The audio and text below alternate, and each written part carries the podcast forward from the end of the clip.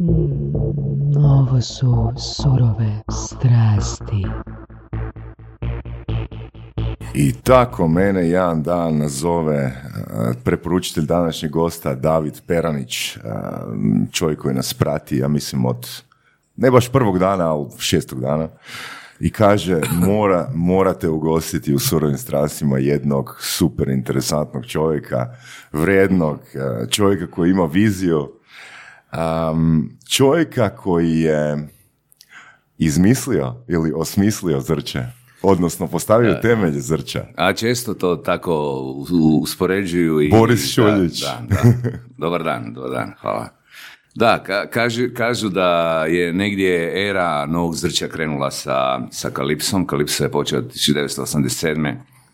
Ja sam krenuo u to onako, dosta sam se suno vratio. To nisam imao nikakvih ovaj, eh, uzora u tom beach clubbingu, dakle... Potpuno... Ali si imao, prosti što te ali si imao iskustvo nekog gostesa, voćnog konobe? relativno malo, u smislu to, tom da ja sam vrlo mlad krenuo, to, to je 87. ja 63. dakle 24 godine, prije toga sam još par godina imao nekakve, nekakve ovaj, lokale po, po Novalji, ali uglavnom to je onako bila prva, prva uspješnica, novo je bilo open air, dakle klub, ljeto, dosta onako egzotično uređeno u jednoj šumici na plaži. Bili smo, bili smo više puta, više puta. Da. Ovoga. Znači, ti si, zapravo, rekao si, imao, imao se nekoliko lokala već, ali koncept beach bara je nešto dosta drugačije, jel tako? Tako je. Tu u tom trenutku baš i radi se o kraju, jeli, bivše države, o kraju jednog društvenog uređenja, radi se o jednoj e, laganoj liberalizaciji koja se dešavala uvijek e, u, tom, u tim trenucima kad posustaje jedan sustav koji je bio prilično rigidan prema, prema poduzetnicima. On se je 80-ih počeo prilično liberalizirati i mi smo ovaj, 87. relativno brzo to uspjeli ovaj, osmisliti i dobiti papire i krenu, krenuli smo u tom, u tom trenutku nije baš bilo po Hrvatskoj nekakvih beach barova, dakle beach klubova, beach barova. Kako je izgledalo Zrče 87. Pa bilo je, znači na, na mjestu današnjeg akvariusa je postojao Uh, klub Zrči se zvao, vrlo interesantno ime. mm I to onako bilo jedan socijalističko uređenje, jeli, uh, klub, to je jedan restoran preko dana, bio preko noći to, jedan dečko iz Maribora je puštao glazbu i dakle to je praktično bio disko klub, jeli, disko klubovi su postojali na Jadranu već od 50-ih čini mi se, ono, 60-ih godina, ajmo reći, u Novalji je bio klub Prvi, mislim da je čak e, negdje 62. treće ili pete, ne znam točno sada.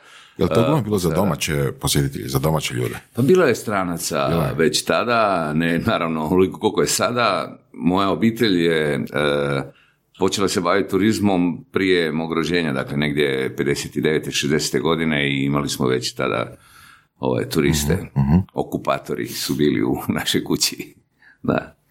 E, tako da, evo, taj koncept beach bara e, možda je i to prvi beach bar e, na, na Jadranu, ja sad ono, nisam vodio nikakve A kak si, kak si došao do ideje? E, mislim, od kud si skupio znanje? Gdje si se upoznao sa takvim konceptom? Ono prije, pa nije, nije, nis, rekao sam, nije, nigde, nigde ja to nisam ono kopirao, nije bio neki copy-paste, niti sam ja to nešto iz nekog putovanja, ovaj. to je mhm. onako bilo iz trbuha, kako bi rekao. Ono, nešto šta je meni se učinilo ok i ja nikad nisam... Uh, uh, se rukovodio sa, sa nekakvim preslikavanjem koncepta. Naravno da to nije ništa revolucionarno novo. U tom trenutku je svijet imao ono, hrpetine uh, sličnih barova, ali uh, moj, moja ideja nije bila preslikana, bila je originalna i originalno smo s njom upravljali uh, dosta dugo vremena. na- u- do onog trenutka dok nije došlo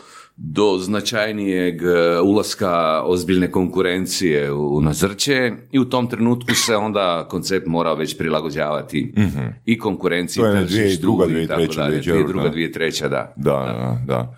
Dobro, pa mislim konkurencija je zapravo doprinjela stvarnju. Naravno, da. Ja, ja sam ono recimo od 87. pa ajmo reći do tih prvih četiri godina, su bili inicijalne godine, kako se kaže kod nas, prvi mačići se more hitaju. Je.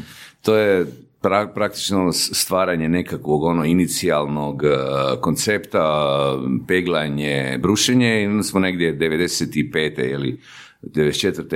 IB Ivana Babić snimala spot, Da, da, da. eh, tamo to onako bi bilo dosta dosta prihvaćeno i sama pjesma i sam spot i nakon toga smo mi, ajmo reći, negdje nacionalno postali relevantni, prepoznatljivi, e, sagrađeno je veliko e, naselje, paralelno kraj Novalje, e, apartmansko gajac i tu je Zagreb onda dominantno se, se preselio Slovenija Zagreb i pff, tako da to jest do dolaska konkurencije mi smo bili onako nacionalno prilično relevantan klub koji je imao nekakav svoj identitet i nekakav e, jasan program i viziju i to je tako funkcioniralo. To jest bila dobra podloga da se aktivira konkurencija, da se znati želja afirmira i ovaj, zapravo koincidiralo je onako dosta e, nepredvidljivo za mene i u ne, naravno nikad nisi spreman za ulazak e, konkurencije, to je znači 2000, 2001, 2002, 2003,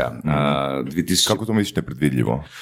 pa ja sam u tom trenutku zapravo živio prilično lagodno i, i funkcioniralo je dobro i odlučio sam se zapravo tad krenuti u Boškinac. I zbog toga je to bilo relativno vrlo traumatično za mene jer se desilo da sam ja potrošio apsolutno sve novce Da, da. na Boškinac, ozbiljno se zadužio i dobio onako junačku konkurenciju u, u, u, ovaj, u vidu Odmah- i dolaska odmah dva i kluba. Papaje i Aquarius, Da, ono dva kluba godine, i onako da. sa, sa ovaj, dobrim pedigreom, je Mm. zagrebačkim i publikom i tako dalje. Oni su prve godine, prve dvije godine imali poteškoća u razumijevanju Mm. tog koncepta, međutim, dečki su vrlo sposobni i ovaj, vrlo su brzo to Znaš kak sam, peglali. recimo, ja se bavim vejkanjem, pa znam na uh, zrču ovoga svake godine Da, da. wakeboardam i uh, ono što recimo primjećujem kod Zrča, znači lokacija, uh, onaj centralni dio plaže Zrče je ono, po bilo kojoj djelatnosti ono puno bolje radi, jel tako? Jer recimo, čisto da, da, da, iz- da izdvojimo lokale, da izdvojimo beach barove, čak i uh, iznajmljivači džetova, Znači, što su više u lijevo ili u desno, to je manja potražnja. Da, da. Znači, rekli bismo, plaža Zrče nije nešto pretjerano velika, ali opet ono, onaj, onaj centralni dio gdje je Aquarius i, Da, da. i no, a oni znatno više rade. Pričao sam sa iznajmljivačem Mhm. jet skijeva, da jet skijevi tamo naprave ono 20 puta veći promet Je, je. nego oni koji su 50 metara dalje. dalje, da, da. Znaš?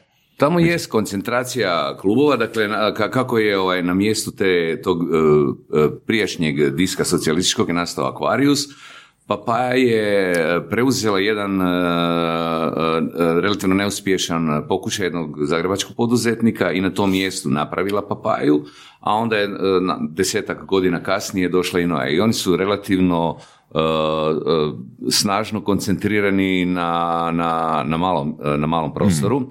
Mi, Kalipso, smo e, ovaj, skroz lijevo i u šumi smo i naša pozicija jest nešto izdvojenija od njih, ali držimo da je e, to s druge strane i potencijalna prednost uvijek, jer možemo drugačiju publiku, ali opet je nezavisno drugačiju gledati. publiku, Da, da, tako? da. A je li postojala opcija da Kalipso bude u sredini e, 87. godine? Pa ne, ja sam tad se, ovaj, to je, to je bila pozicija koja je meni onako zazvonila jako u, u mojim razmišljanjima i ja sam tada sa tadašnjom mjesnom zajednicom Novalja to dogovorio. Naravno da ta ideja biće bara je evoluirala. Nije to u početku odmah sve bilo kjaro meni da će to biti jednog dana ovo šta je sad. To je evoluiralo, raslo, na, nadograđivalo se godinama, e, šmirglalo, peglalo i tako dalje. U tom trenutku je pozicija e, moja i, i, i, i motivi za tom poziciju su bili ta šumica, ne? To je to.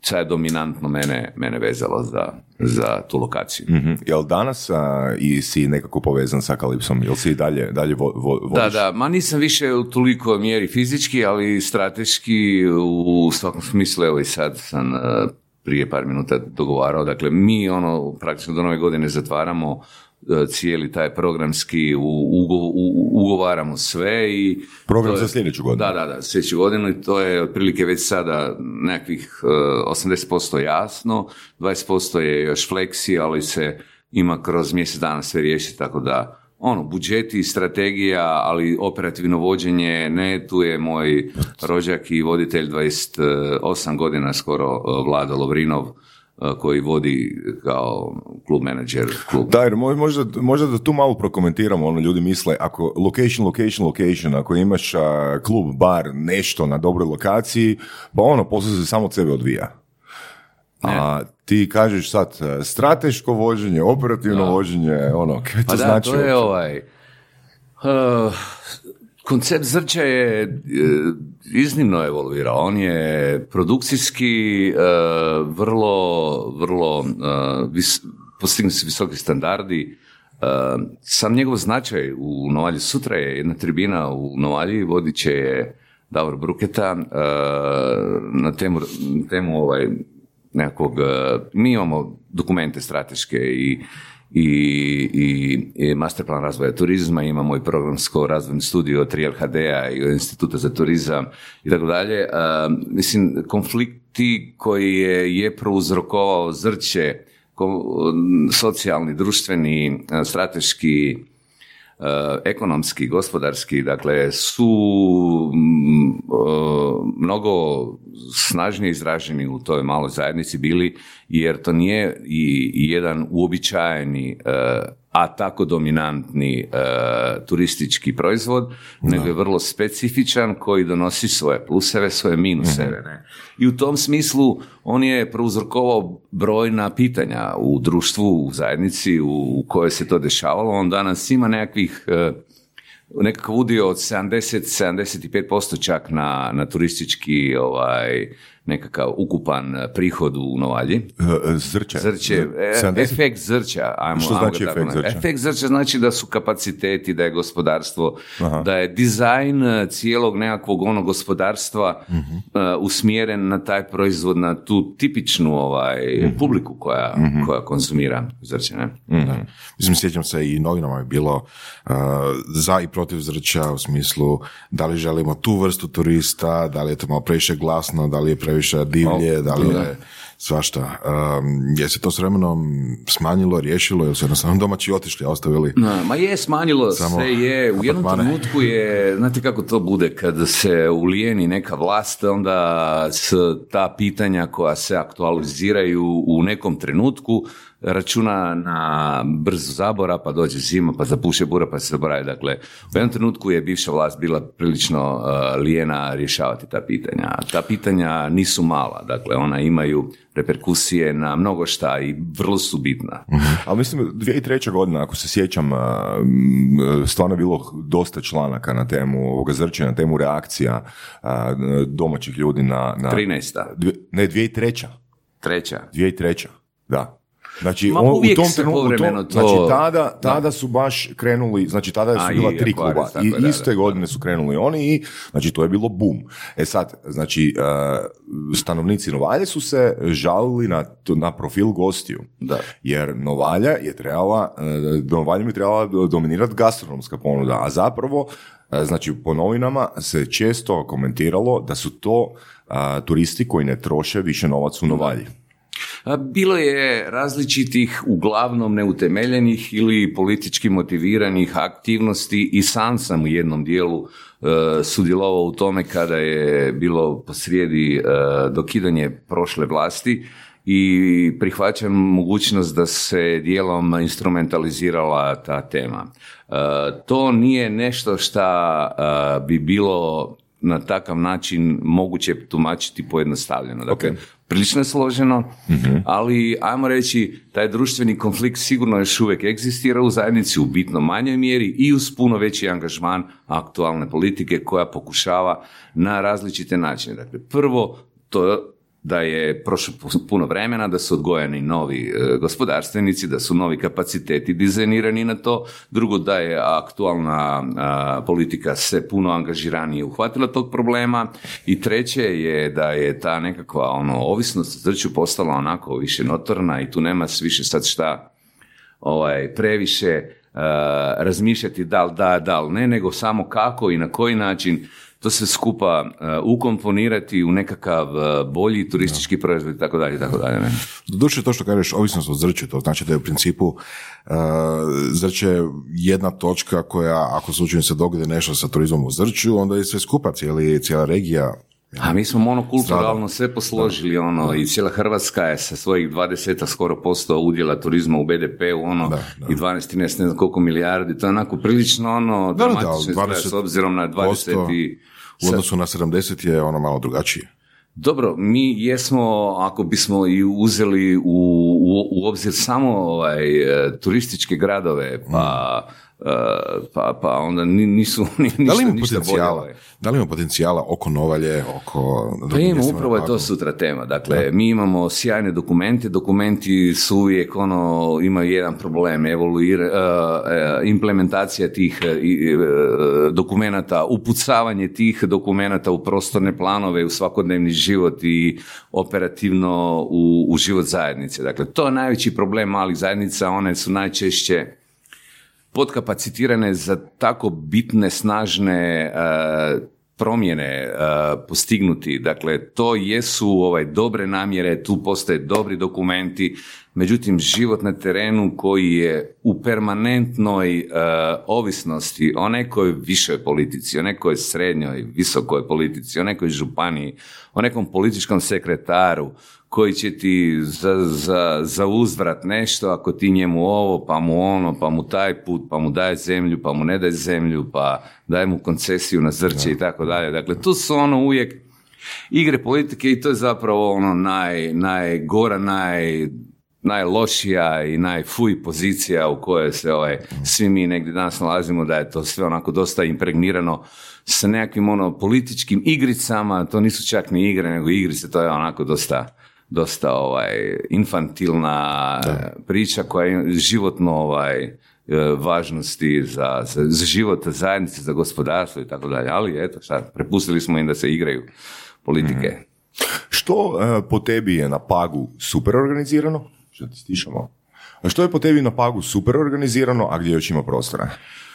Pa, ajmo reći ovako, dakle... Mislim, skampovi, ja bih rekao da, da skampovi Kampovi su ok, ali... E, E, ima, ima tu puno dobrih stvari koje su, recimo koncept zrće cijeli ukupan, e, on naravno ima u ovom trenutku dosta deficita koje se moraju rješavati. Mi smo u jednom trenutku e, nas četiri kluba osnovali zajedničku kompaniju koju, se, koju smo nazvali Black Sheep i ona je funkcionalna. Dakle, nisu nas ono velike, velike, velika ljubav ono, sjela za stol, to su ljudi koji imaju svoj identitet i svoj nekakav poslovni put, ali smo u jednom trenutku vidjeli da nas iscrpljuje i tržište i promotori, i turoperatori i zajednica i politika i svi raubaju taj neki kolač i vidjeli smo na neki način da moramo zajednički podvući crtu ispod nekih ono zajedničkih interesa koji nisu Znači svi vlasnici klubova, svi vlasnici klubova. Ta, ta, ta, ta kompanija dalje egzistira, ali kažem, prije dvije godine opet politika se zaigrala, ta regionalna igra, iz županije politički sekretar njihov, HDZ-ov, odlučio dati tu koncesiju drugome, sad je tamo peti poslovni ovaj projekt nastaje, koji naravno u ovom trenutku je u disonanciji sa onom razinom interesa ili fokusa koji, do koje smo mi došli svojim iskustvom, radnom, znanjem, zalaganjem i, i poslovnim rezultatima. Ne? mm Dok se mi ne sinhroniziramo s njima, proće dosta vremena. U međuvremenu ponovno dolazi do, do urušavanja samog ovaj, tog, tog koncepta ili napora. Dakle, kad ti postigneš nešto, da si postigao neki, neki tržišni, e, tržišnu zainteresiranost, da ljudi žele doći. Eto, tu nastaje sad ono problemi. Di ti sad želiš na koji način e, aktivno utjecati na to da napraviš mali pomak prema tom željenom, da negativne efekte minimiziraš, a optimiziraš nekakve pozitivne učinke u više reda, više sigurnosti, veće produkcije, veće potrošnji, boljoj publici, uređenije, manje konflikta na svim razinama i tako dalje. Sve ono što su prošli prošle neke destinacije koje su to ovaj, prije nas naravno imali tu vrstu pitanja ispred sebe, Mikonos, Ibiza i tako dalje, Ibiza sa puno većom prošlošću i sa puno isto turbulentnih pitanja koje su morali rješavati kroz, kroz svoju, svoj, svoj put, ne? A, bio sam u Straškom i bio sam u a, Šimunima ove godine i to samo raste. Ono, to Da. se stvarno Ne, kampovi razvija, jesu, kampovi dakle, su- u ovom, u ovom trenutku oni jesu, svi imamo dva, dva velika kampa, sjajna. E, u Povljani je u pripremi još jedan onako, mislim da je visoko kategornik, ne znam ko- koliko ovaj zvijezdice i tako dalje, u pripremi i nešto manjih kampova. Mislim da je to to, da ne bi trebali sad svi prijati na to, međutim te histerične situacije u Hrvatskoj nisu rijetkost, dakle kad svi vide da ide pizza kat, onda ih ima 150, kad vidiš da ide taksi, onda imaš 300 taksi i tako dalje. U tom trenutku ono više odgovornosti se uvijek očekuje od e, politike koja bi trebala u jednom trenutku reći ok ljudi, na, nastala je histerija izgradnje apartmana. Ja sam prije deset godina rekao u gradskom vijeću ljudi ono napravite embargo. Šta god to značilo, nisam pravnik, niti sam ono administrativno negdje povezan da znam na koji način bi se to trebalo provesti. Međutim, u tom trenutku je taj Eldorado ono beskrupulozno izraubao prostor, e, e, dereguliran e, na svaki način, koruptiran, dakle, na svaki način i na svim razinama. Dakle, ta pohlepa za prostorom, za novcem od strane banaka, od strane investitora, od strane lokalnog stanovništva, od strane politike, dovela do toga da je to ono sad ono show u prostoru koji je, Relativno mali. da, Da, i ono što sam pročitao, znači, um, hoteli su samo Deficit, 3%, 3%, 3% su zastupljeni u To, to je sada, dakle, ja, ja sam na neki način po- pokušavao pomoći gradonačelniku sa, sa, sa onim svojim mogućnostima i naravno onoliko koliko je to ovaj, e, pristojno da, da, da se u tom startu ovaj, pokušaju definirati neki strateški ciljevi i neke mjere i tako da jest e, sigurno e, taj efekt e, u kojem se snimili su se komunalni doprinosi na, na, na, ovaj, na izgradnju hotela u odnosu recimo mislim da je to nek 12 kuna po kubnom metru za, za, za trgovačke centre 200 i nešto tako. To je onako rezultiralo time da je prošle godine otvoreno tri ili četiri hotela, da jest tu negdje oko 300 novih e, soba, oko 1000 možda negdje e, e, e, kreveta.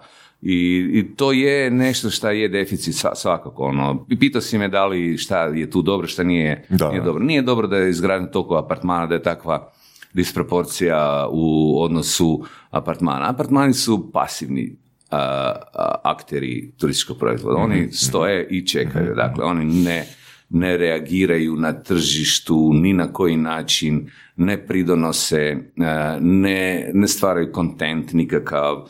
Oni servisiraju pasivno i to u prilično, ajmo reći, dakle ne, ne kažem da svi, ima zaista vrijednih turističkih radnika koji onako vrlo angažirano pristupaju i toj razini turističke usluge. Ali velika većina je to onako jedan a, tehnički servis a, koji je a, vrlo niske kategorije i nikakvog doživljaja. Tu nema zapravo Naj, najmanja razina turizma, naj, To bi- najniža razina. najniža. Kako bi Voras znao komentirati ono, to je slično kao i pšenica, na? najmanje posla oko nje, a Da, da, da. apartmani. i, i, i, ra- i, i raste i žetva i onda Da. to, to, to, to su apartmani, Sunce to i je more. to, da, sunce i more. To je jedno, drugo, drugo taj prostor, dakle nismo ono još uvijek dovoljno svjesni e, važnosti prostora e, ono naslijeđenog e, i tog lijepog komada zemlje na kojem smo imali priliku se roditi i možda nešto napraviti. Ne? To je to, to promet se tu rješava, dakle to koji više manje svuda nije, nije laka tema. Prirodne ljepote su dosta još onako zaštićene solidno, nije se desila snažna uzurpacija na, na najljepšim dijelovima, šta je uvijek latentna opasnost. i tu postoji onako sad odgovornost svih e, zajednica da sačuvaju taj prostor koji je djevičanski, e, prostor kamenjara, prostor nekih plaža, prostor punte luna sa tislitim maslinicima i tako dalje, koji bi se trebao humanizirati na način da se takav onda u, u, u, turizmu, u turizmu ovaj, konzumira, ali na jedan tako fini, profinjeni, humani način. Mhm, da. Pag je isto u zadnje vrijeme e, bio domaćin nekih sportskih, sportskih događaja. E, Bilo je par trekova, trailova okolo. Jel, Trailovi su sjajni, da, to je Mars. Mars, jel? da, da, Life, Life on Life on Mars, Mars, e, na, Što na, zapravo totalno odgovara, taj predio je baš kod da si na Marsu. Čudo, da. E, to je jedan od meni naj, najljepših e, predjela, dva, dva koja ja preferiram. Dakle, s jedne strane Lun, ono, to je ono zen, čisti, šetaš između ovaj, Metuzalema 2000 godina starih koji imaju neku memoriju, dakle i biljka ima neku memoriju, ali nije to inteligencija, ali nešto ima i ti šetaš uz to i mir nekakav osjetiš oko sebe i osjetiš tu neku energiju koja je oko koje su se svijali civilizacijski ovaj e, šokovi svi koji su prošli, a ona je još tu i još uvijek rodi. I drugi je taj e, dio koji je oko plaži Veritnice, poslije Metajne i prema Paškim vratima, to je doista onako jedan dramatičan kameni pejzaž sa prekrasan, prekrasan. ne- nevjerojatnim ovaj, e, fotkama i, i movijima koje se tamo rade na tim trailovima, to je ono, to je Marina koja je direktorica naše turističke zajednice, ona to sjajno prepoznala tih, tih par stvari, tu je i biciklističke i maratoni i tako dalje. To jest nekakva ambicija a, da se ovaj, možda moj, da se ovaj taj sportski, sportski element unese u, u predsezonu i posezonu. Da. Mhm. Da li se radi malo više na uh, spajanju možda nekakve kombinacije, malo zrća, malo partija, pa malo prirodne ono, ljepota i šetnje? Pa do toga vjerojatno još nismo A došli bilo na je takav bio način. Bero, bio je Bero tu pa je Bero, komentirao da, da, da, da, ste neku suradnju napravili. E, bilo je e, ta, tih par pokušaja, iako to ovako u, u, u, u, u, teoriji stoji, kažem, u praksi je to dosta neizvedivo. Dakle, e, jedno, drugo, relativno Drugačija publika, a? is- isključuje. Ne, ne na nekakav ono predramatičan način, ali uh, pa, zahtjevno je i partijat, za, kao što je zahtjevno, i baviti se sa tim ovaj, sportom. koliko- mislim, uh, nije, nije ista publika, postoji sigurno nekakav link i nekakva dodirna točka gdje bi se to moglo pomiriti, ali sigurno to nije nešto masivno. M- mislim da nije uh, uh, nemoguće Uh, zrće ovakvo kakvo je uz napore da ga se upgrade onako lijepo, fino, da se postigne neki, neka mjera i neki sklad u tom rastu, razvoju, da ga se podigne na višu razinu, da bude više da bude čišće, da bude bolje opremljenje, uređenje, da bude manje treša, da bude manje ono uh, razularene pijane mladunčadi koja onako prilično uh, uh, zapušteno, neuredno i dešperantno se ponaša i u prostoru i tako dalje i da se tu unese neki ono mir, sklad, više vipovaca, više ljudi i naših godina koji vole uh, elektronsku glazbu, ima ta elektronsku glazbu danas ono derivata Da. uh, Jel ti more. voliš elektronsku Pa glazbu? volim, ali nisam ja nikakav, uh, ajmo reći... Super partijaner. Super partijan, ali, da. ali volim, da, da, volim slušati dobar house, volim slušati dobar dobro je tonsku glazbu. Vidi, vidi se, znam prepoznati kad je nešto kvalitetno, kad je nekakav dobar ovaj... Ja sam mislio da si se naviknuo nakon toliko godina evo, Pa i slušanja. to, da, da, ja sam ono, rocker ipak dominantno iz tog miljeja proizlazi nekakva moja bliskost prema glazbi. E, Ove godine sam pričao, sad ovu sezonu 2019. sam pričao s jednom našom bivšom gošćom, koja je e, spomenula, znači e, menadžerica influencera Andreja iz epizode 123, ako se ne varam, koja je spomenula da Z- Zrće radi na rebrandingu Dobro. u cilju da e, se dovede starija publika. Dosta starija publika, to, se sad, to je na Da. tragu ovoga što Da. se sad počeo pričati. Da, to je, to, su napori koje, do kojih smo, mi smo vrlo brzo i jasno definirali naše ciljeve nakon što smo se udružili i stvorili kompaniju Black Sheep. Ti su se napori razvodnili snažno sa dolaskom ovaj politički uguranog u prostor koncesionara plaže. Dakle, oni su prilično željni nekakvog ono dokazivanja u tom prostoru na prilično pravno i formalno ne, nereguliranom ovaj terenu u kojem su njihove ambicije relativno kanibalske i to je ono nešto što sad ne možeš e, ni na koji način e, e, na jednom razumnom, na jednom razumnoj razini iskomunicirati.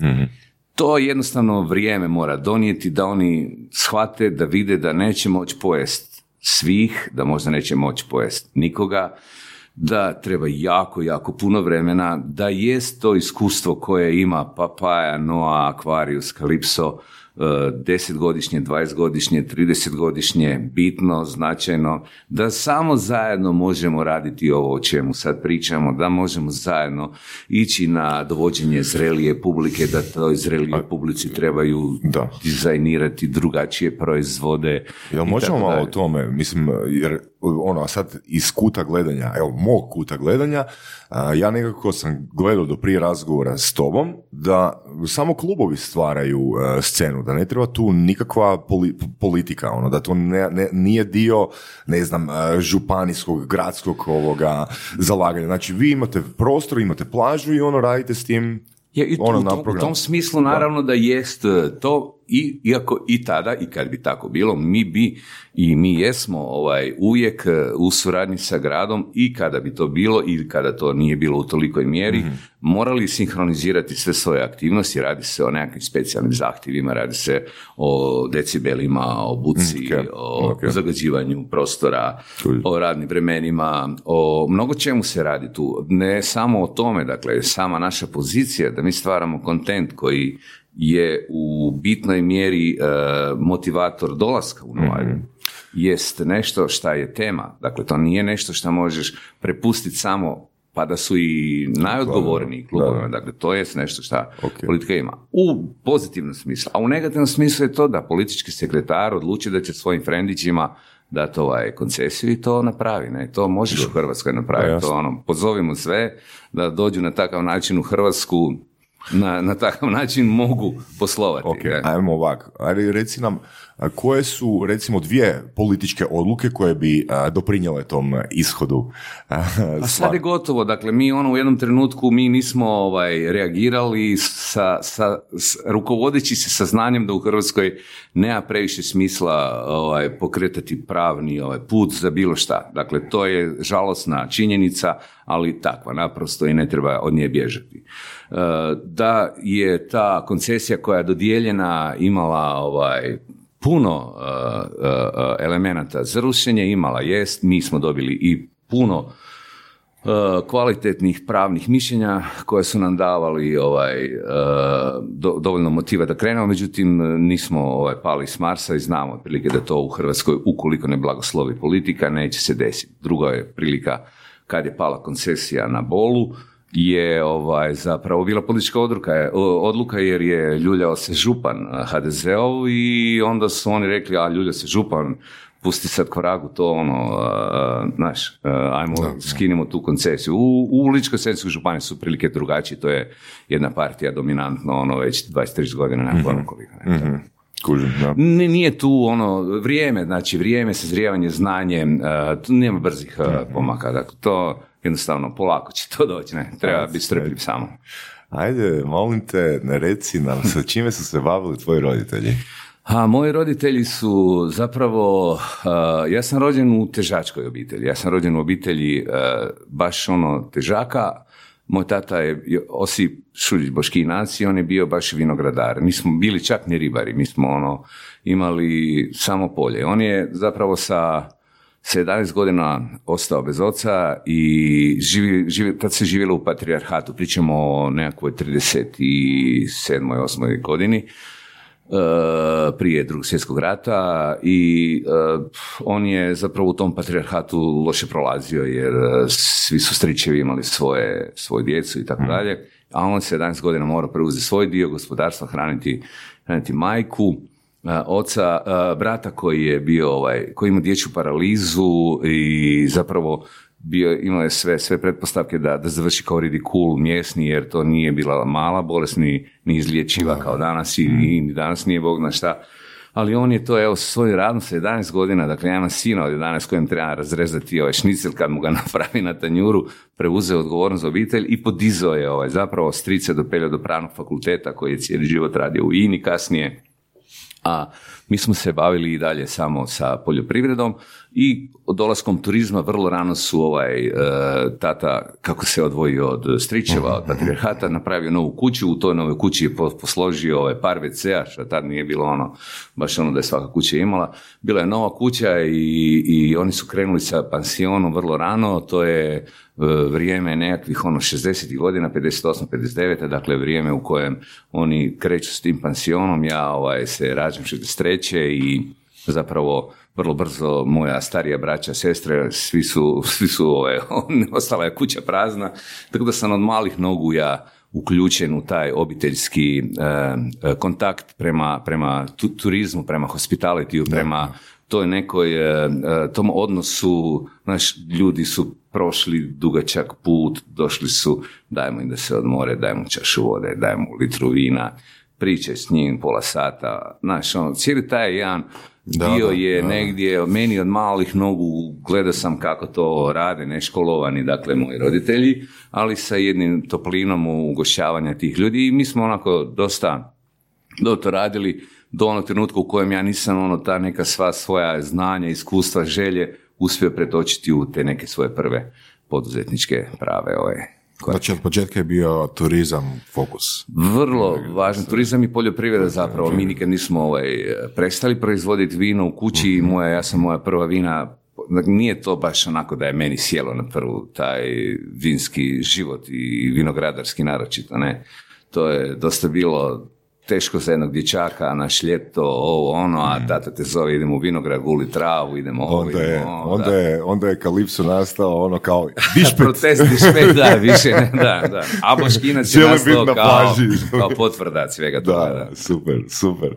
Ovoga, I koji je onda, znači, je li Kalipso onda prvi zapravo poduzetnički poduhvat tvoj, ili rekao si imao si par konoba, jesi sam Tako to, je, da, da. sam si ovoga te konobe postavio i kada? To, to su bili najmovi. Dakle, moj prvi iz, iz- izlazak je u poduzetničke vode bio takav da mi je tata, odnosno mama, mama kod mame je bila blagajna, dala, e, čini mi se, u, u šilinzima, ali ne znam točno koliko je to bilo šilinga, ali zna da je vrijednost bila 5000 njemačkih maraka i moj kum i ja smo uzeli jedan uhodani restoran uh, u gradu Novalji, a to je, znači, to, su, to sam imao 21 ili dvije godine, ne znam, dakle, vrlo, vrlo rano. Ja sam za, za ovaj, uh, počeo studirati pomorstvo, dvije godine sam bio na pomorstvu, vidio sam da otprilike to nije nešto šta mene ni na koji način impresionira ili mi otvara nekakve moje ili smiruje moju znatiželju na bilo koji način. Počeo sam raditi u tadašnjoj diskoteci Milde Sorte u, u, u, u Opatiji na Preluci i nakon toga se vraćam praktično doma i idem u taj poduhvat sa, sa kumom, sa tih inicijalnih 5000 ovaj, maraka i od tada evo mjesim svako jutro svoj kruh. Jeste imali neki neuspjeh? Pa neuspjeha je bilo, ne toliko dramatičnih, ali ma ako me, mene onako nezahvalno pričati o sebi, ako mene ne- išta od, od tih stvari ovaj, može definirati, to je nekakva ustrajnost, ono, i nisam uh, postojao.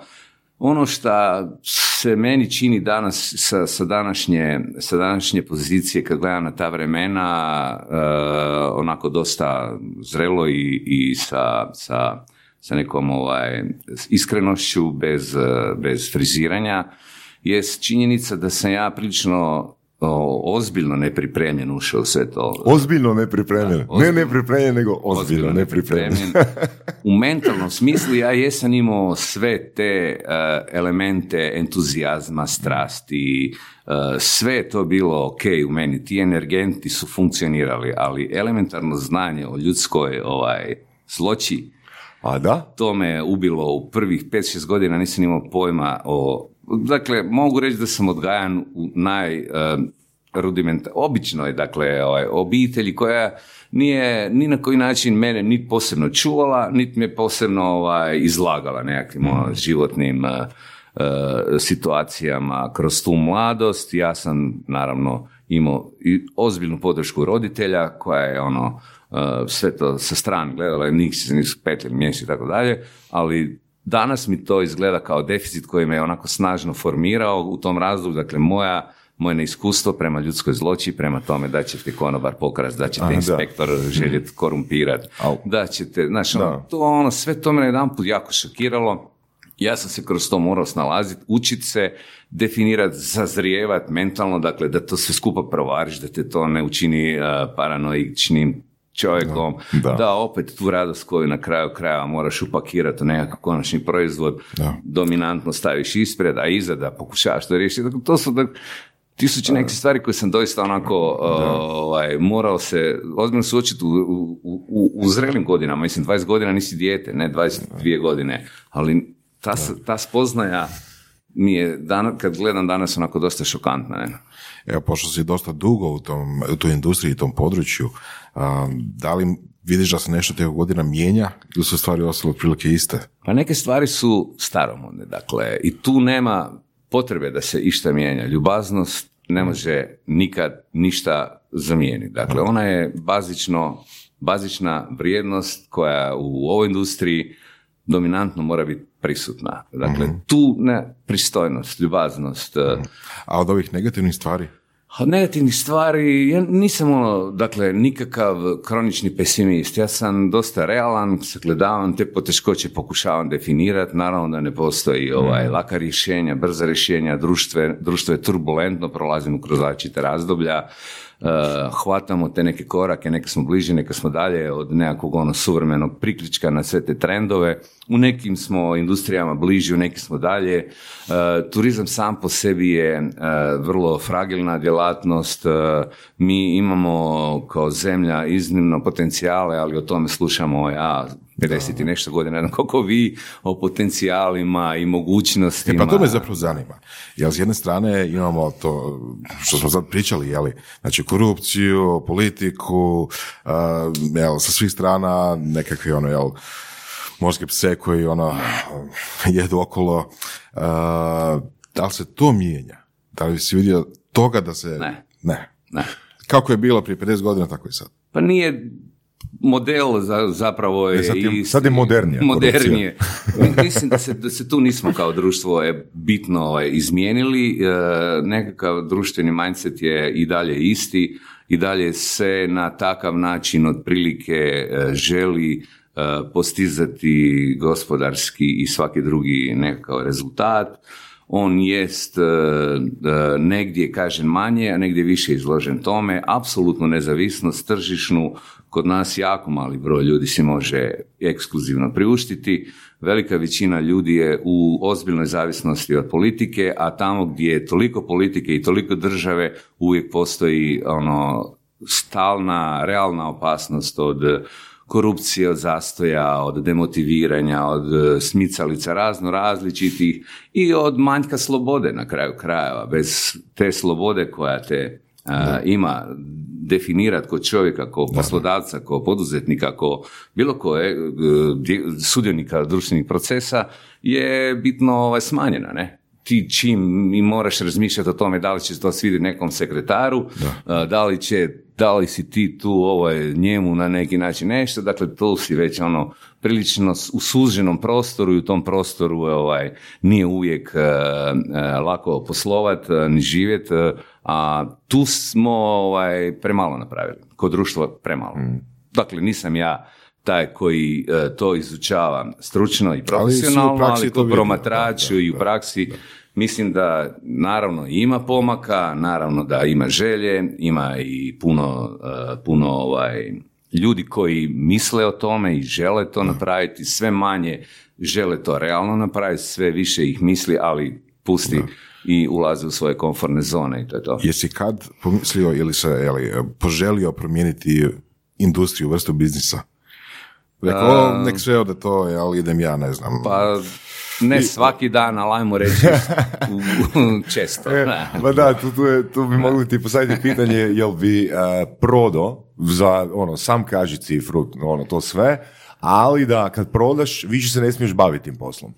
Pa ne, ja na takav način nikad nisam razmišljao. Naravno da je mogućnost prodaje uvijek a, aktualna. Ja s jedne strane moram biti vrlo realan, biološki imam neke svoje resurse i neke svoje ovaj, granice do kud mogu. Prije sam mogu raditi 18 sati, sad ne mogu više od 12 sati raditi dnevno. Dakle, ne mogu, dakle, to znači da sve je to preko tog vremena prilično kontraproduktivno ili da a, brljam okolo. Ne. A, to je jedna stvar. Druga stvar, djeca uh, biraju svoj put uh, slobodno. Dakle, mi i primarno i žena i ja pokušavamo od njih napraviti samo ljude i to je ono ogromna zadaća naša. Dakle, da od njih napravim uh, baš takve ljude, to mi nikad nije bila ambicija. Dakle, da li će oni zavoljeti ili neće zavoljeti ovu branšu našu, to ja ne znam. I niti na koji način im to neću uh, sugerirati, to je potpuno sigurno. Da li će biti kovači, baletani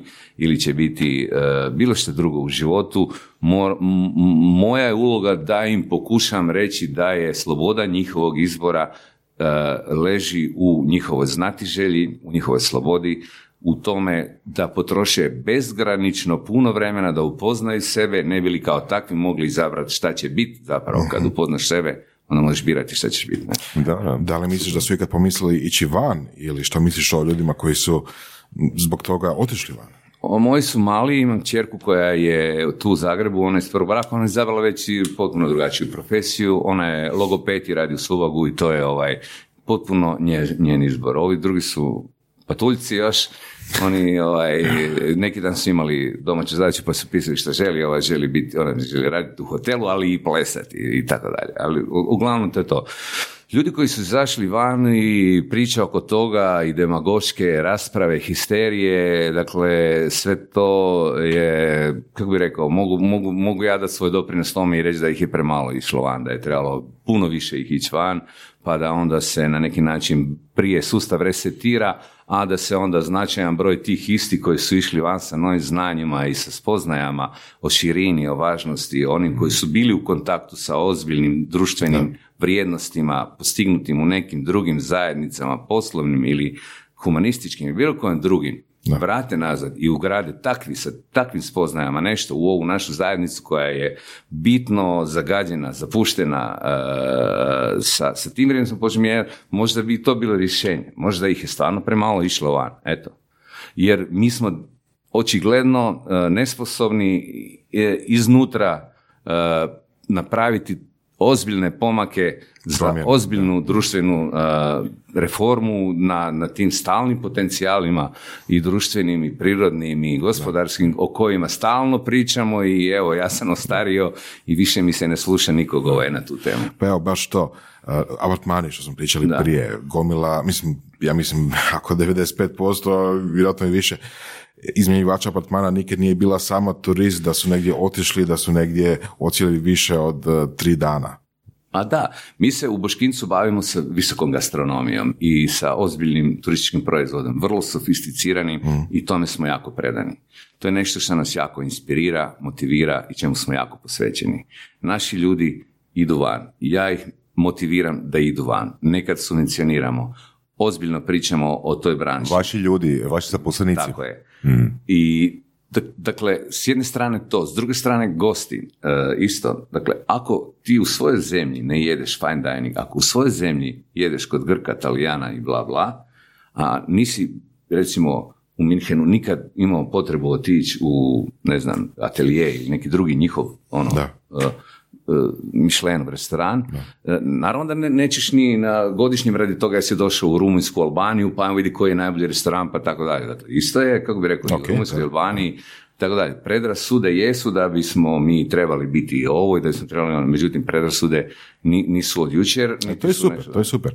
Znači, e, ljudi, odnosno potencijalni turisti koji kod sebe ne idu u, e, ajmo naz- nazvati to možda visoko kvalitetna mjesta, lokacije ili, ili res- restorane, neće to napraviti vjerojatno i kad dođu negdje u tuđu zemlju, jel tako? Da. Znači, E, isto i sa- to se pitanje segmentiranja tržišta, jel? Da. Ajmo se orijentirati na ove koji, jel, i kod domaćih kvalitetnih restorana često budu. Da. Izbor je svakog restorana, dakle nije ovo jedino ozbiljno, Naravno, jedino da, važno, jedino relevantno, jedino iskreno kuhanje. Svako iskreno kuhanje, svaka iskrena gastronomija se prepozna i svaki pravi gurman, svaki pravi istraživač te scene, svi ljudi koji uživaju u, u hrani, dakle nisu samo u restoranu radi toga da se nahrane, iako i tad kad su uči da se nahrane moraju ovaj, imati neku viziju o tome šta očekuju i koje su njihova očekivanja, je, se, se brzo prepozna. Ja poštujem ono svaku razinu, svaki level ovaj, ozbiljnog iskrenog kuhanja od iz, iz- iznimno ozbiljnog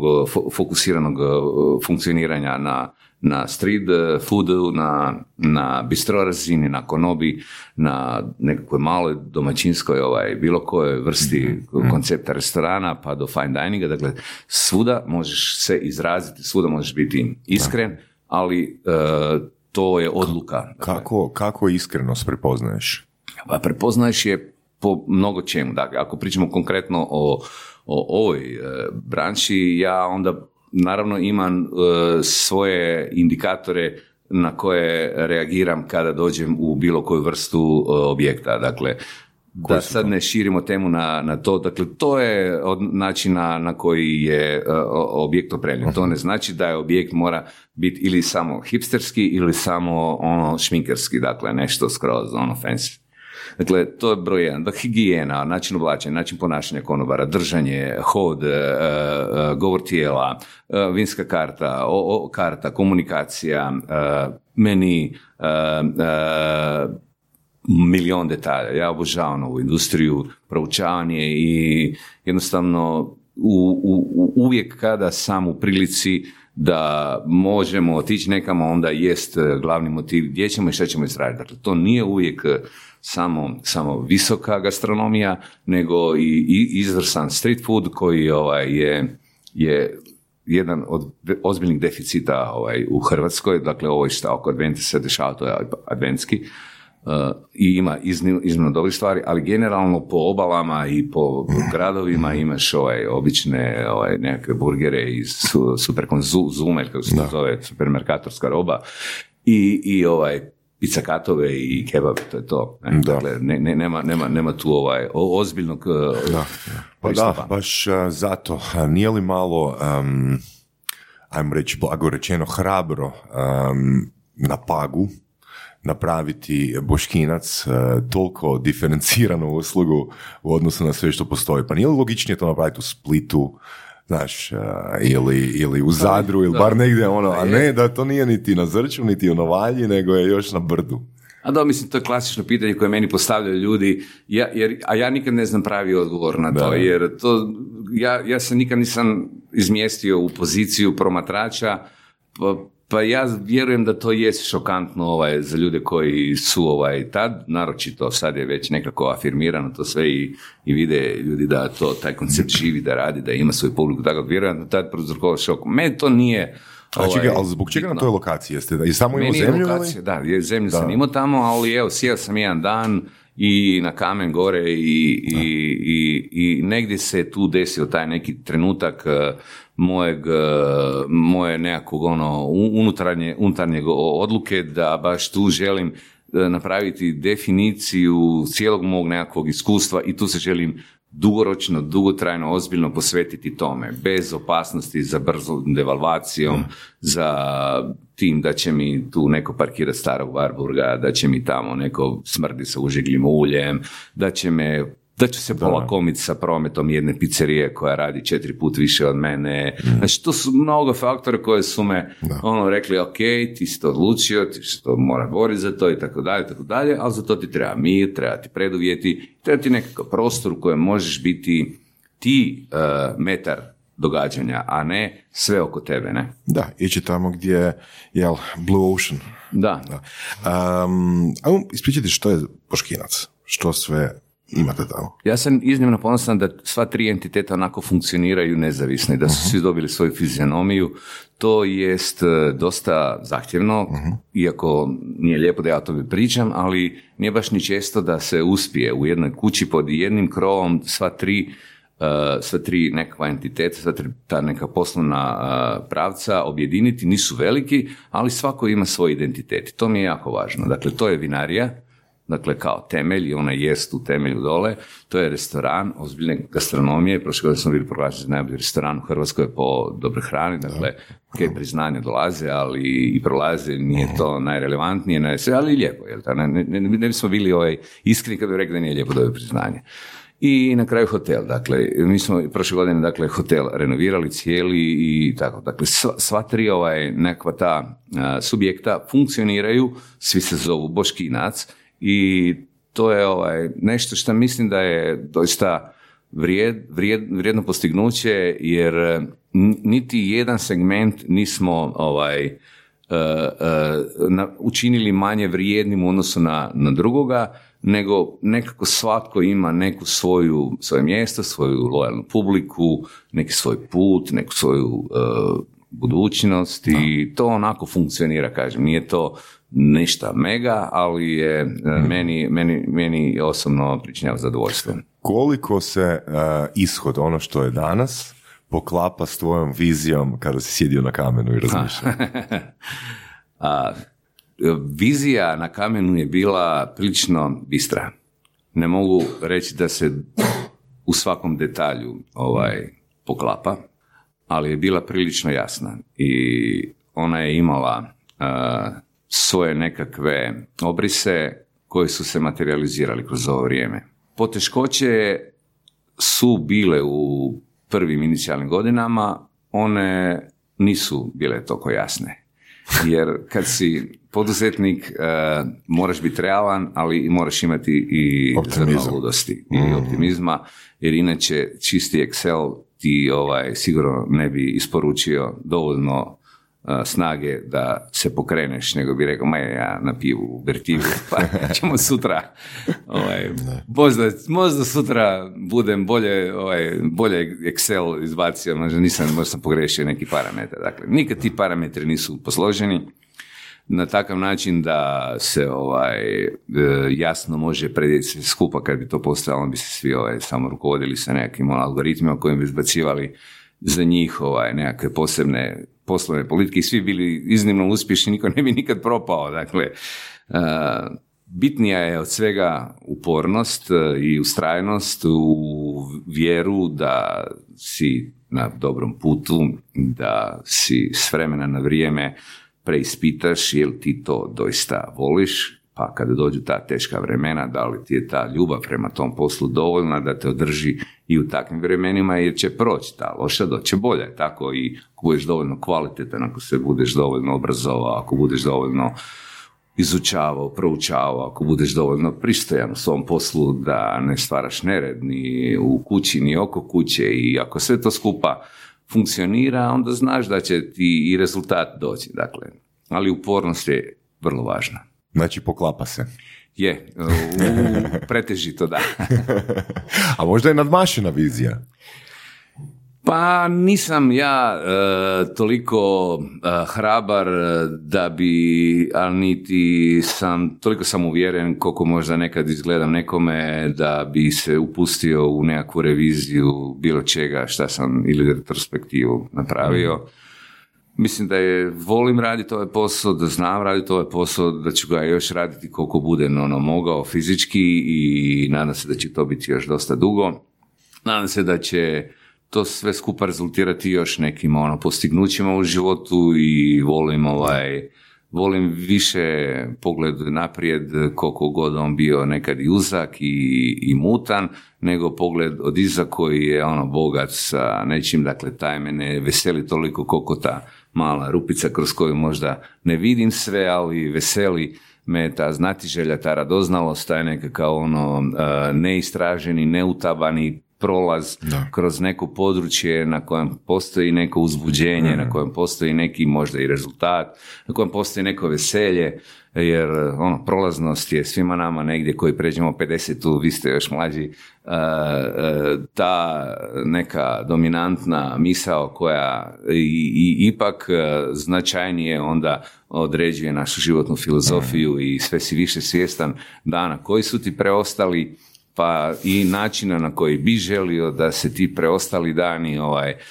pametno iskoriste i da im se da neki ovaj, sadržaj, smisao i da ti kroz to sve skupa i ne izgubiš mm radost života. Ne? Mhm. Ovoga, imao sam ja jedan izlet u ugostiteljstvo, ali ono, ne tog tipa niti približno i kad si pričao ono o zloči, ja stvarno u tih godinu dana, drago mi je danas da sam bankrotiram, jer u tom okviru je, ono, upoznao sam ljude koji baš, čak bih rekao i za sebe da sam ja preuzeo dio te zloče u tih godinu dana. Koliko je, jednostavno te usiše u taj, usišite to u taj okvir. Koliko je teško ili lako tebi danas naći kvalitetne ljude? Jer mislim, su ljudi su sve, jel tako? Da, je, ono, najveći dio tog sve uspjeha u velikoj zavisnosti. Odnosno namirnice, ljudi i namirnice. Da, da.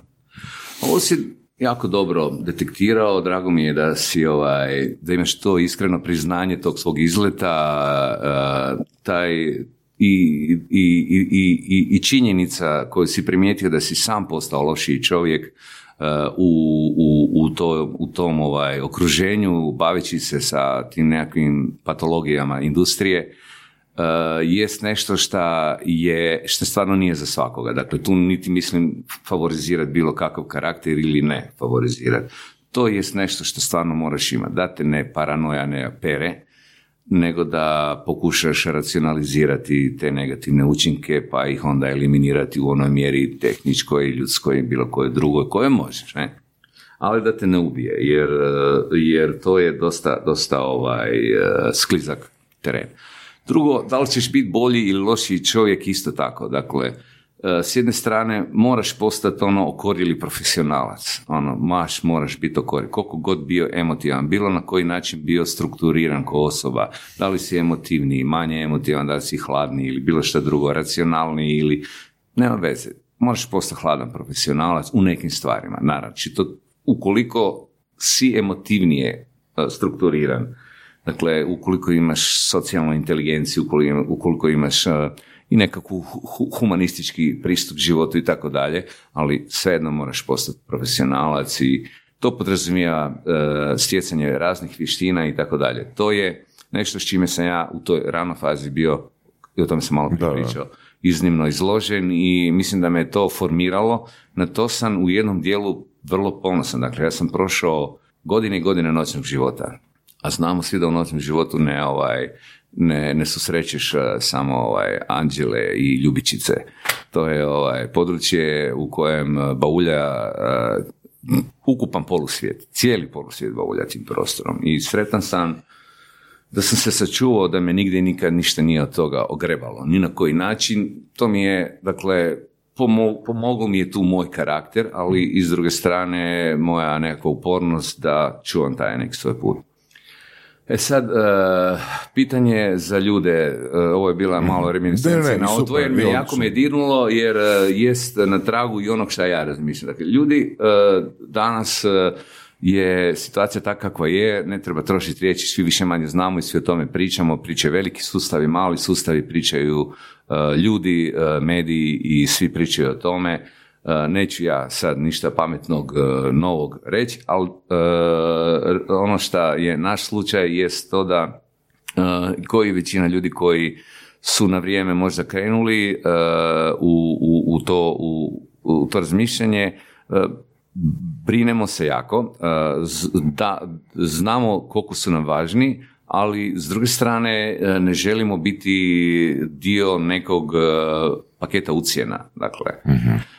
To podrazumijeva i brojne odricanje i značajnu žrtvu. E, moraš biti kapacitiran to ovaj, odraditi. Dakle, i koliko su ljudi važni, toliko i dalje ima tih pokvarenih ljudi koji su svjesni tog trenutka, pa su možda u jednom trenutku tržišno dobili nekakvu ovaj, e, evaluaciju koja i možda i nije e, na, na, najrealnija. Tako da, unutar toga svega skupa nama u ovom trenutku pomaže reputacija. Dakle, pomaže nam to da ipak biti raditi na nekim pozicijama u Boškincu jest e, i njima važno i kad prepoznam da ljudi imaju i karakter, želju i volju, onda jest to otprilike e, put da ćemo se sigurno sporazumjeti. Ovo si super rekao i u biti dolazimo do tog dijela gdje pri- pričamo o brandingu. Da. Jer a, netko ko će doći raditi u Boškinac, taj ne dolazi raditi samo da pokupi novac na sezoni, nego dolazi po potencijalno opaku preporuku za dalje. Tako je. Jel tako? Znači, kad ti radiš u Boškincu, ono, manje vjerojatno, ne da toga nema, ali manje vjerojatno ćeš ono htjeti prevariti e, e, ili ukras nešto. Ne? Da, bilo je i, i toga, bilo je i, i, i, e, na takav način motiviranih ljudi. Mi smo ih e, izolirali, prepoznali i nastojimo i supruga i ja da u kući dominantno štitimo entuzijastičnu, strastvenu, profesionalnu atmosferu, ambijent ljubaznosti, poštivanja, kolegijalnosti, profesionalne fokusiranosti na točke koje nas bitno kao kuću i kao profesionalce određuju, da one budu dominantne teme u našoj kući i da na takav način to uzajamno poštovanje se osjeti, jer onda i gost ovaj osjeti tu razinu e, mira e, i tu razinu energije kada kao e, konzument e, koji je došao na nekoliko sati ili nekoliko dana u kuću to želi ovaj osjetiti. To je vrlo, vrlo bitna točka. Sužen je prostor, teže je, ali kažem, u jednom trenutku će se možda otvoriti nekakve nove, nove, novi e, kanali, neki novi resursi, mora, značajna je ta industrija negdje a, na cijeloj, na, na- na- u cijelom našem gospodarstvu i morat ćemo mijenjati navike, jednostavno. A, sad, evo, spomenuo si reći profesi- profesionalni odnos, pro- profesionalnost kao a, vlasnik. Jesi li se ikad zapio sa a, svojim zaposlenicima?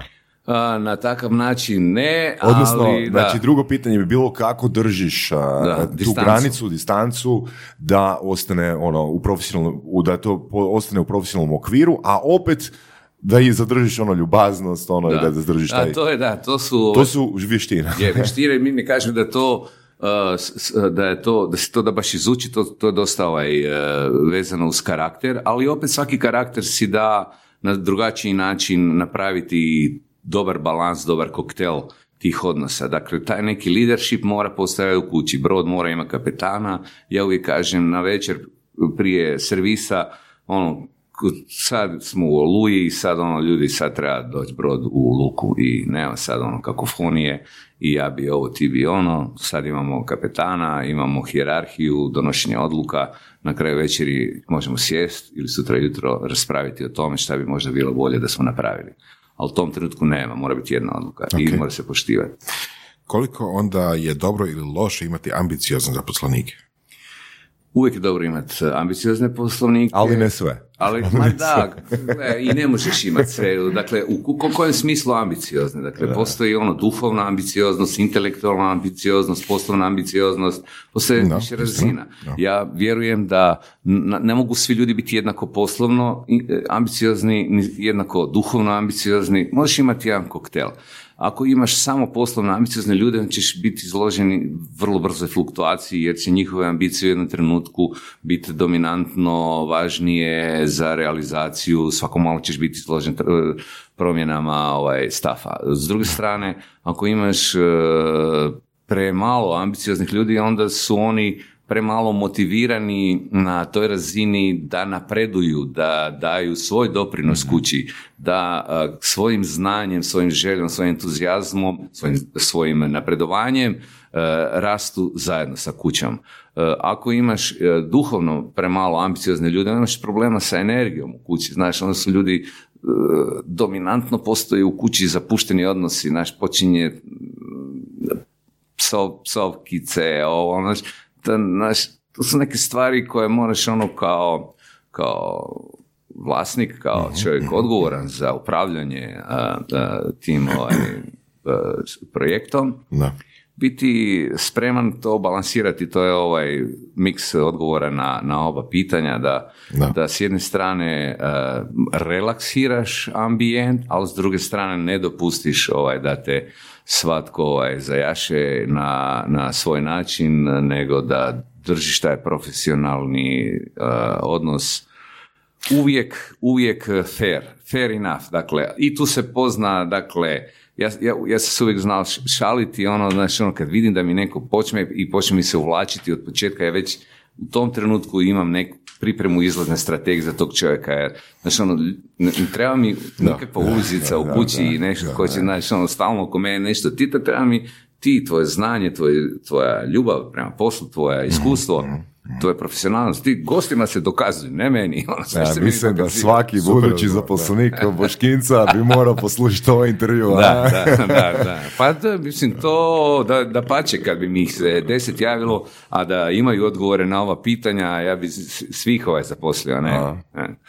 A, najviše marketinški, što je pomoglo? Boškincu? Da. Pa, puh, nisam na tak, n- moram reći, nisam razmišljao o tome nikad, E, tako da me zateklo pitanje šta ja znam. Mislim, vino je s jedne strane u početku ono, ovaj, popunilo neku prazninu tržišnu, e, između plavaca i, još neafirmiranih surovih e, terana i ne, neartikulirane kontinentalne proizvodnje crnog vina, tako da smo u toj niši onako postali brzo prepoznatljivi. Ambicioznost restorana je od prvih dana bila ovaj, predmet interesa i struke i javnosti i tako dalje, naravno i nerazumijevanja i razumijevanja i svega u prvim danima. A i sam hotel je bio prvi butik hotel, među prvim butik hotelima u Hrvatskoj. Dakle, tu su dosta materijala koji... Je li to koji- sve smišljeno? Ono, je- onak, Planski. takva diferencijacija. On ono, smišljen ono- je na način da sam ja u nekom laboratoriju ono sjeo sa stručnicima i naručio sad, ono, ajmo to posložiti. Ne mogu reći, ovaj, to je nešto ima. Intu- što je to, in- intuitivno? Znaš, intuicija je ovaj, velika stvar i ja ne, nemam hrabrosti reći da se iz, isključivo u intuiciju smijem eh, pouzdati, ali sve važnija mi je intuicija i to je ta činjenica koju godine donose jednostavno.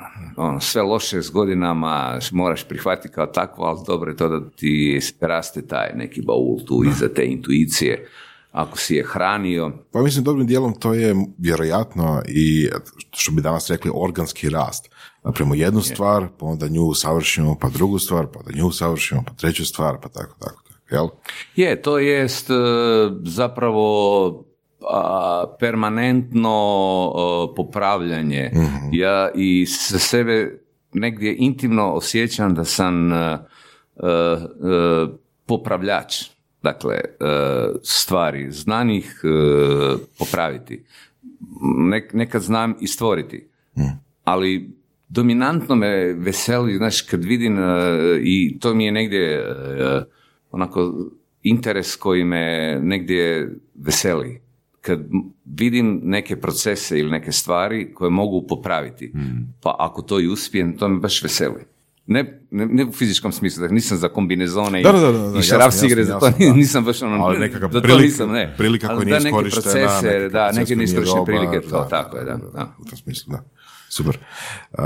Uh, za zaposlenike, pa mislim da je već davno primijećeno da u principu, kad bi gledali neko globalno, da biznisi privlače ljude koji su slični njihovim vlasnicima, odnosno osnivačima. Jel to rekao da je u tom slučaju isto istina? Ni, ni na taj način nisam ovaj, promatrao svoje zaposlenike, ljude koji rade u Boškincu e, ili u Kalipsu, po, pogotovo ne, jer je to ovaj, e, fizički e, i operativno op- upravlja Vlado Lovrinov, a ja, ja nisam toliko tamo prisutan. Ne, ne, donošenju, no, e, ne ali- ono do da. najniže Da, da. razine, ali ako ljudi koji se okružuju su općenito slični nama. Pa da, eh, za, za, za ovaj, eh, postizanje te, te neke bazične eh, eh, snage kojom možeš ono računati da ćeš ući u realizaciju nekog rezultata, postignuća, ti je potrebno imati barem dvotrećinski u kući ljude koji vjeruju i koji znaju o čemu se tu radi. Dakle, koji znaju o čemu se tu radi. Dakle, znaš o čemu se tu radi. E, Teško mi je možda u ne- u nekim, moram, moram, se, e, ako, evo imao sam primjer jučer, ja, dosta loš primjer, ono, mi se desio. I iz Švicarske mi je javio čovjek koji je kupio moje vino, da je oštećena etiketa. To me je onako bacilo na pod. Što znači oštećena etiketa? Pa e, lo- loš, loša, loše opremljena boca. Oštećena etiketa, zgužvana etiketa je došla čovjek u Švicarsku koji prodaje naša vina tamo. Mene to do te mjere ovaj, e, e, e, boli da, da sam se ja razmišljao, gledaj, večeras imam ono vinsku večer u, u, u, ovaj, u, tom, u, u Lovranu, u Ganeomu, moram biti to.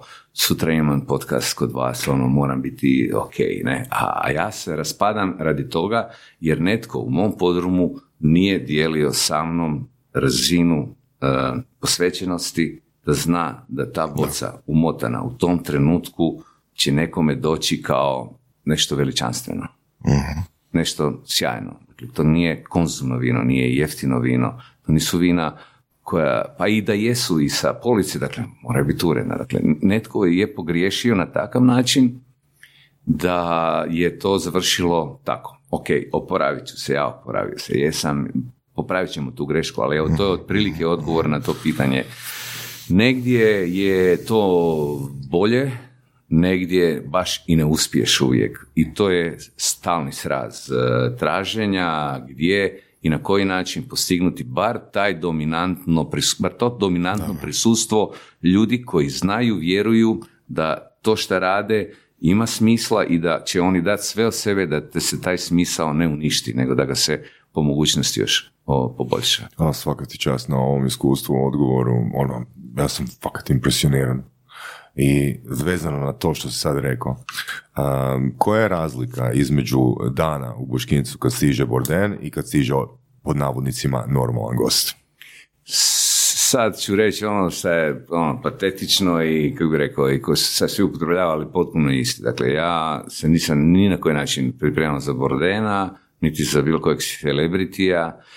Uh, imam sada šefa kuhinje Matiju Bregeša, već četiri godine kod nas, on je tu uh, iz Zagorja, uh, dečko koji ima iznimnu profesionalnu etiku i koji je ima prirodan leadership i koji je stekao već e, značajno iskustvo. Ne sad ne pričam o profesionalnim, nego o karakternim, ovaj, nekakvim ono, strukturnim, e, arhitekturi nekakve karakterne. Profesionalno da i ne pričamo, dakle, izvrstan. E sad, e, tu jest u jednom trenutku malo nastala nervoza koju sam ove godine primijetio u Sloveniji kad sam gostovao par dana tamo da dolazi Mišlen i vidim da su svi malo onako nervozni oko toga i se boje da ono, ja, ja sam im pokušao vidjeti, rekao sam, ok, gle, ljudi, to je dobro za vašu scenu. Uh, hrvatski primjer je odličan, sjajan je, jer je prvu, recimo, prvu hrvatsku zvijezdu je dobio restoran Monte u Rovinju, uh, Dado, uh, uh, čovjek koji nije ničiji igrač, dakle čovjek koji, koji je potpuno nezavisan, koji nema nikakve veze, dakle nikakve kuhinje tu nije bilo i nije nikakve primisije o nečemu. Dakle, jest to u tom trenutku sada odgovor na pitanje da je možda u jednom trenutku prije tri godine kad mi je došao u Hrvatsku sam sjetio kod mojeg tima malo nervoza naš oko toga uh, je li ovaj inspektor, je li onaj inspektor.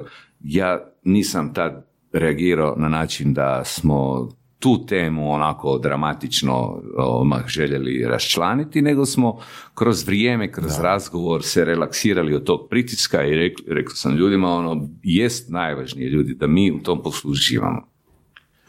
Da si možemo priuštiti normalan život, da, znači, pristojno zarađujemo, uh, da nismo u nikakvoj ono uh, uh, uh, atmosferi, ambijentu uzajamnog uh, podmetanja, smicalica, da imamo feedback publike koja nas poštuje cijeni, da imamo feedback kritike koja nas poštuje cijeni. Pustite se ljudi, radite najbolje šta možete, napredujmo, priznanje dođe, ne dođe, nemamo sve svoje ciljeve podrediti samo tome. Ima puno, cijeli spektar ciljeva osobnih, unutarnjih, životnih koje nas imaju veseliti, pa ako nešto i dođe, bit će super, jel tako? Nećemo biti Mm. licemjeri pa ćemo reći, a fuj, a šta će meni, a ne treba meni e, ni zvijezdica, ni ovo, ni ono, ni ovo namješteno. Naravno da uvijek ima kompromitacije, svuda ima, Da. ali mislim da je još uvijek Michelin najmanje kompromitirane. Uh, samo da bacim komentar na ovo. Uh, ovo, ovo si mi tak super upakirao, jer ja kad sam krenuo, kad, sam, ne. kad, kad sam pre- krenuo pisati blog i onda sam onak čitao knjige o pisanju blogova i tak dalje i jedno od savjeta je uh, da pišeš za sebe i za publiku. A blogeri koji žele brzi rezultat pišu za algoritme Googlove. Da, da, da. I onda To je to. ključne Znači, ne- riječi... Ne, piši, ne radi za e, nagrade, nego za, da ga algoritam pročita. da. Da, da. Odnosno Borden, odnosno nekakav, jel, preglednik. Um, da ti sad, s obzirom na tvoje iskustvo i ono što si do sad napravio, da ti sad s Marsa padne, šta ja znam, 50 milijuna eura, što bi napravio? Odmorio bi se najprije. I to ono je definitivno odluka. Jer ja o tom isto razmišljam nekad, dakle, na takav način, bez obzira je li 50 ili 5 ili 500. E, Ja sam imao prošle godine dosta dosta investicija za mene, za moju strukturiranost i način na koji je moje poduzeće postavljeno. I iscrpilo me, umorilo, umorili su me građevinari i jednostavno nisam ono spreman u ovom trenutku ništa. Imam projekte spremne, građevinske dozvole spremne, glavne projekte spremne, otkupljeno zemljište i tako dalje za neke daljnje planove investicije, ali u ovom trenutku ono malo mira, želim mira, evo želim, veselim se početku stvaranja novog menija, prvi veljače kreće Matija ja, u stvaranje novog menija i to je ono što me veseli više od 50 milijuna eura s kojima bi mogao napraviti još 350 milijuna eura. Jer jednostavno vidio sam da u jednom trenutku mogu izgubiti sve, a to je zdravlje, sekiracija nekako, ono, naš unutarnji nemir, šta ovo, negativno, zašto ovo, kako ovo, naš neki nemar, nešto, neki ne, neprofesionalizam. Ono, to, to, to je jedan show koji ono, jednostavno sad želim zatvoriti to razdoblje. A, ne- nered je e, u tom sektoru veliki, nisam uživao u tom razdoblju i to me ovaj, sad ni na koji način ne motivira da bilo šta drugo ono, poduzme, ne, sad, trenutno. To ne kažem za trajno, ne. Da, da, naravno. Borise, puno ti fakat hvala na iskrenosti, na super mindsetu i Davidu se moramo zahvaliti i hvala ti kaj si unatoč situaciji ono jučer s etiketama. Evo, po, Ovoga, moraš, moraš imati rekuperaciju nekako. Da. Ono. Uh, moraš prepustiti da te boli i ne reći da te ne boli, ali moraš imati neki kapacitet da se ovaj, transformiraš i da se rekuperiraš od e, poslovnih e, neuspjeha ili, ili, ili, ili, ili trenutaka koji nisu najljepši. Ovaj. To je tako, e, moraš negdje pronaći nešto, neku snagu. Hvala vama na, na prilici da razgovaramo, evo ja se baš tako osjećam, da pričamo, kao da smo ono, u nekakvom ono prijateljskom razgovoru, takvi me formati vesele, ne volim ono kad su neka pitanja ono, uobičajena, hvala vam na pozivu, na prilici da ovaj, razgovaramo i da dio svog nekakvog ono, životnog i poslovnog iskustva podijelim i sa vašim Hvala tebi puno i mislim da će i slušatelji biti tekak zahvalni i Borise, tebi se još zahvaljujemo na, na super poklon A, za dobro, Božić. je malo, malo crnjaka za Božić. hvala vam. Puno. Slušali ste podcast Surove strasti. Ako vam se sviđa, lajkajte. Ako se slažete s gostom, komentirajte ili ako se ne slažete, Ako imate pitanja za ovog ili druge goste, pišite nam u komentarima. šarite nas prijateljima sa sličnim interesima i čujemo se u sljedećoj epizodi.